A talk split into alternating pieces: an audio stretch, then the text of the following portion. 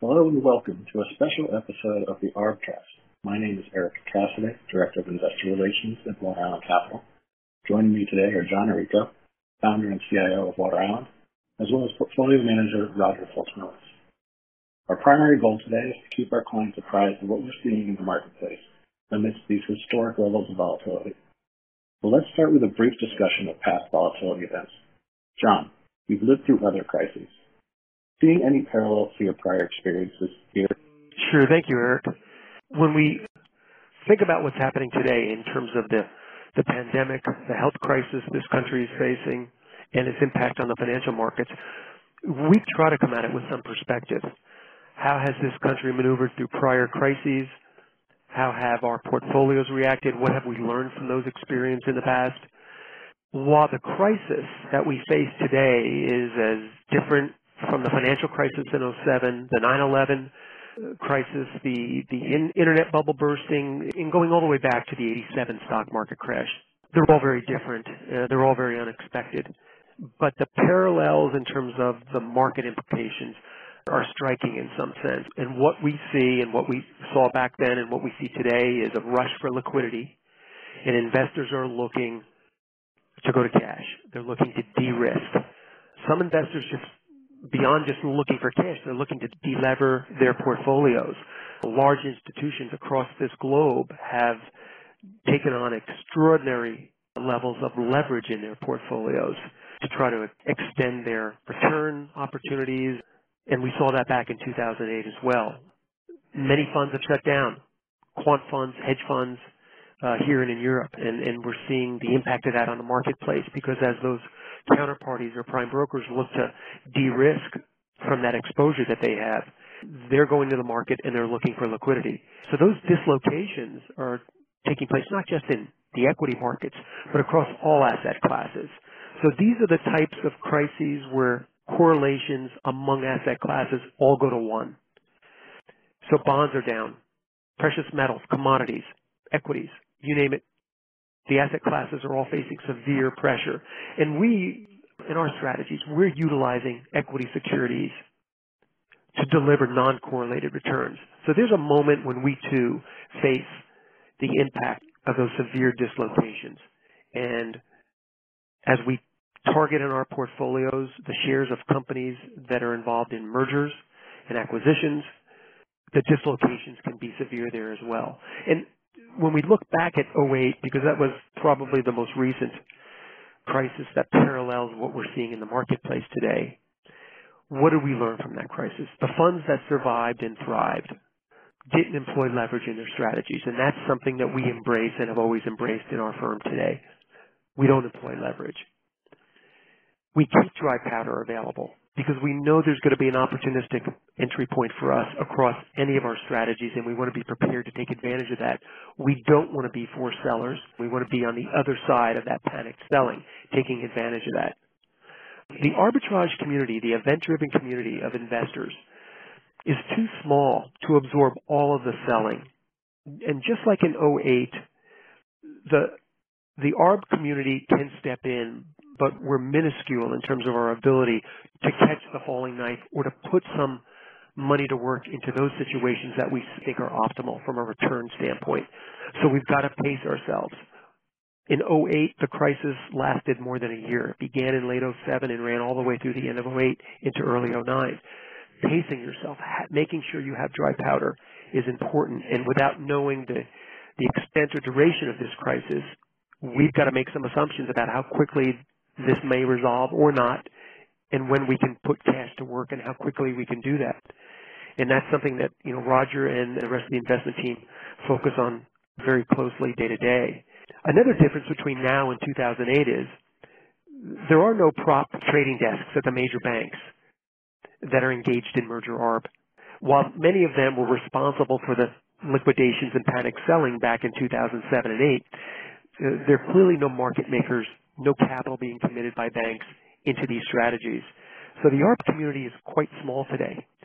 As we think about who the big players in merger ARB were on the prop desk side back in 08, Lehman, Bear Stearns, Citibank, all those desks have been shut down and most of those firms aren't even here today.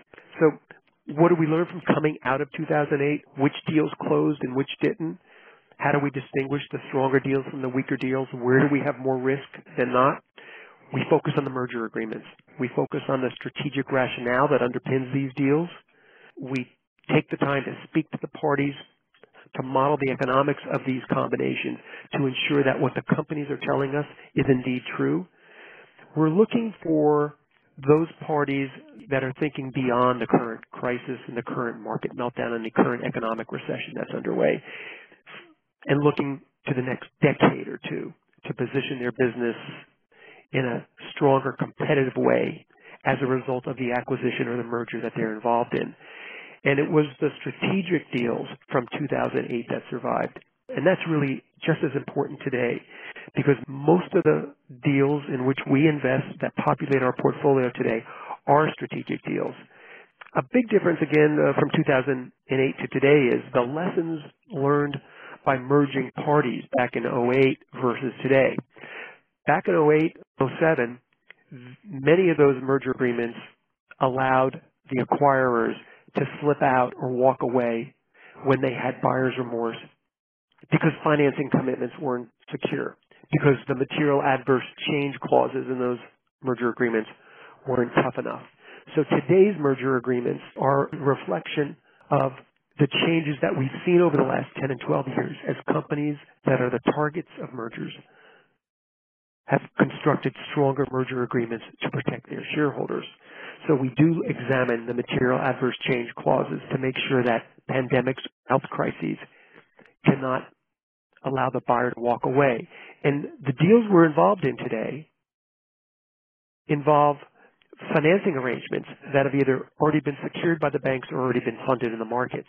And that's a big difference between today and 2008. So, John, uh, I'm going to follow up on something you said. Correlations are going to one.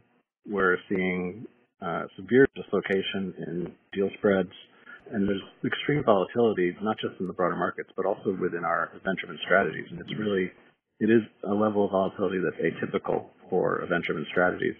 Roger, what's going on with spreads? Are the fundamentals of any of these deals changing, or are deals still getting done? Well, just to kind of overlap with what John was saying, when people are in need of liquidity, they ignore the fact that some of the names that they're selling have a binding merger agreement between them. So we are seeing almost panic selling to a point where many of the names that we're invested in, they're trading at levels below where the premium was before the deal was announced. So it's almost like we're in a in special situations land in regards to transactions. And the reason being is everyone's hitting the exits. We also have the ETF space is a major player in in just passive investing, and so that's something different than in 2008, where many of these ETF funds they could be pharmaceuticals, they could be financials, and they do have in these baskets the targets of the companies that we're invested in that are in binding merger agreements. But when the sell button hits, our names are part of that sell basket. And once again, like John was saying, our community is too too small to absorb the massive passive investments that are taking place to unwind. I mean, I can go down many situations where we have binding agreements that carve out pandemics, epidemics, national emergencies, and yet they're still trading at 20% growth.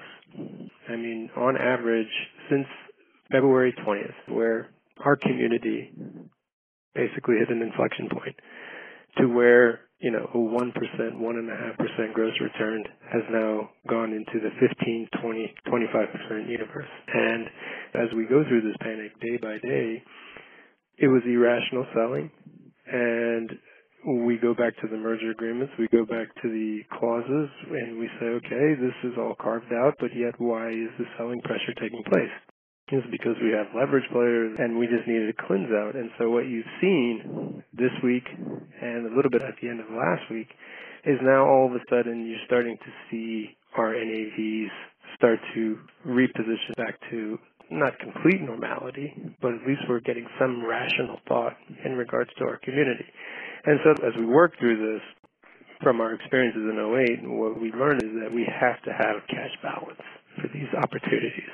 The overall markets are liquidating while we get to step in and take advantage of these moments. And that's what's been probably the best experiences we've had is, is for the past two weeks we've been a net buyer every day.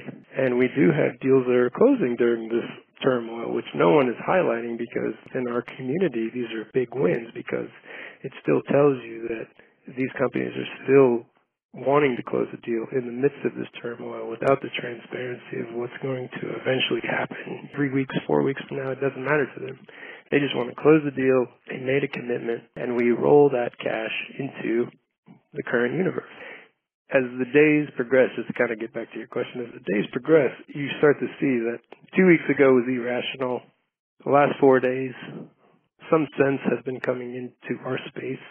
And then at some point, it's going to be greed, right? And then everybody's going to rush and say, okay, we saw four deals close. This was a missed opportunity for me. So now I need to step in and buy stock. And then we start to see 15% growth or, you know, 20% growth start to come back to 10, 5, 4, and then we're kind of back to our normal universe. So, John, just to put this in context for the listeners, are there any specific examples that you can give, concrete examples of deals where you're seeing dislocations this year relative to 2008? Oh, yeah, sure. So let's start with 2008 and then we'll fast forward to 2020.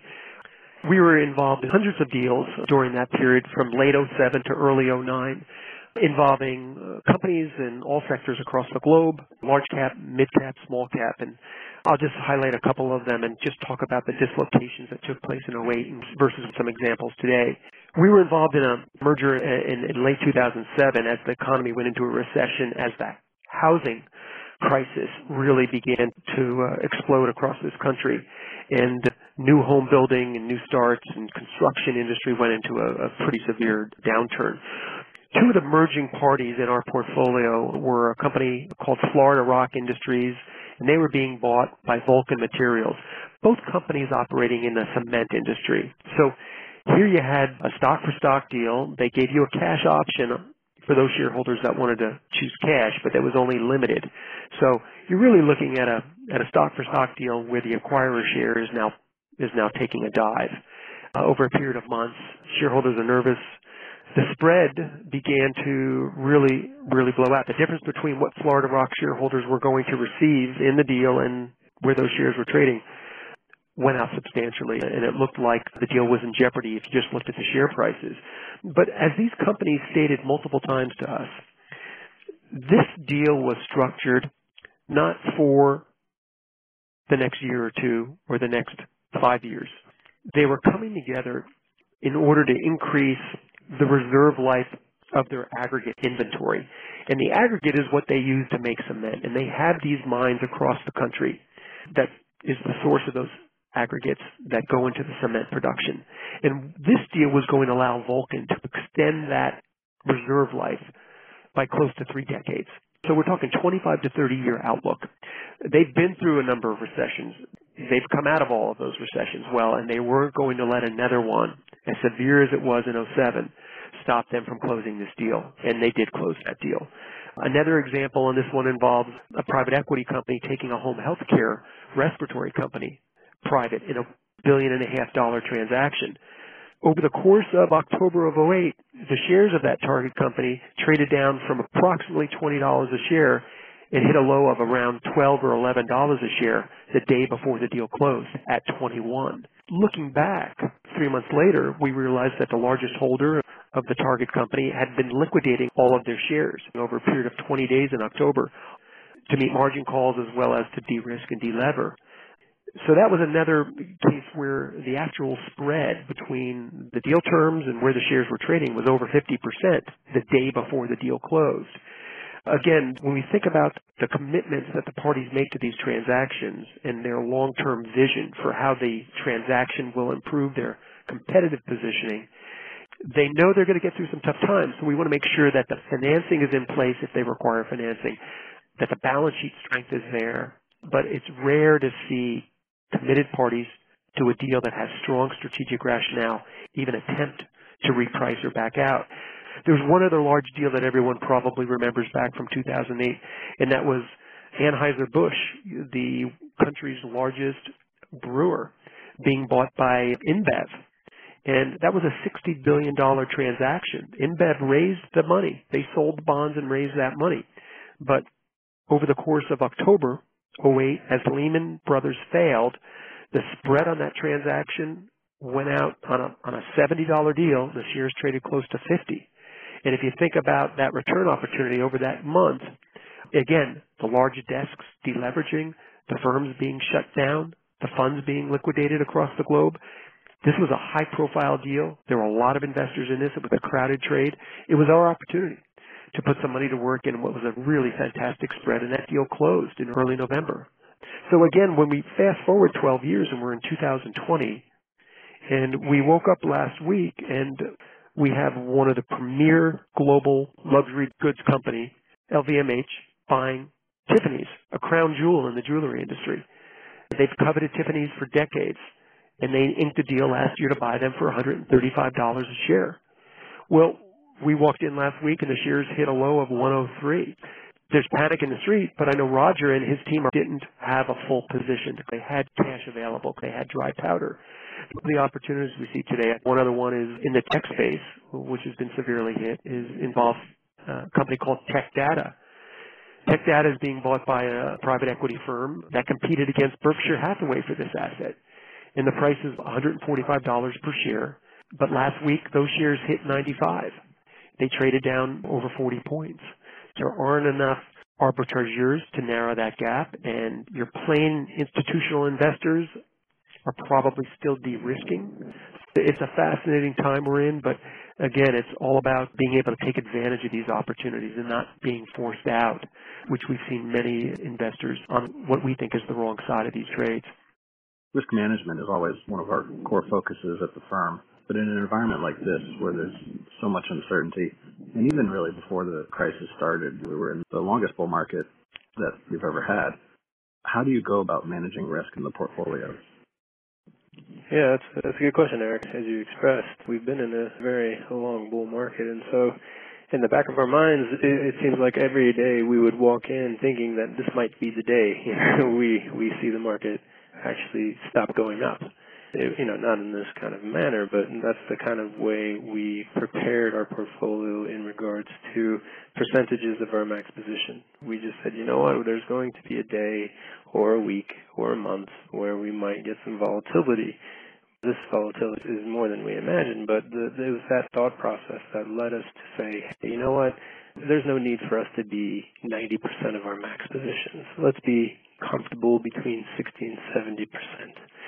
So we did that, and as you start to be at 60, 70% of your max positions, you start to now have somewhat of a cash cushion. And that's what we wanted going into any type of volatility, learning from fourth quarter of 2018, and then also from 2008. We wanted to be strong hands during these types of periods. And so that was the setup. But then when chaos happens, you have to go into triage mode. And so when we look at downsides during these bouts of volatility, we now have to look at it in three different types of scenarios. We have to look at, okay, maybe what we're seeing now is going to lead us to a recession. And so we need to put a downside on a, uh, a recession price. And then we have to look at live. If, if this is kind of, let's just say, for example, where the market is, this is where it's going to be for the next three, four months. And then we look at, let's say, we get out of this period and we start to see some stability in the overall environment from business strategy to, you know, just business as usual. And so what we try to do is we take those three scenarios and we try to develop how much risk we want to take versus that spectrum. And so we're just managing our position sizes as we build them during these volatile moments just to fit within that band. And then as we progress through the turbulence, we start to say, hey, you know what? The recession case is not going to happen. So then we can now go to more of the live, what we're seeing currently in the market. And then as we prevail through that, then we'll go to the stable downsides to see what our impacts would be. But as we navigate through this, we have to see all spectrums just to see if we need to trim some risk or if we're we're fine within uh, you know kind of our mandate of of looking at risk. John, anything else you'd like to add? You know, I think we I think we've tried to give our, our clients who take the time to listen to this podcast a, a lot of color on how we think and what our focus is on. I'll just add some closing thoughts.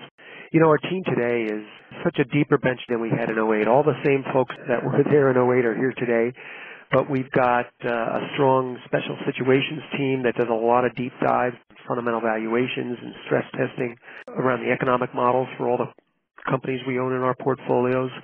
We've got a deep risk team in place with a number of quantitative tools at our disposal that keep us real-time focused on risk and portfolio drawdowns. And really technology has served us well over the last decade and we've invested a lot in it. That really allows us to have some transparency into the portfolios in a way we didn't 10 or 12 years ago.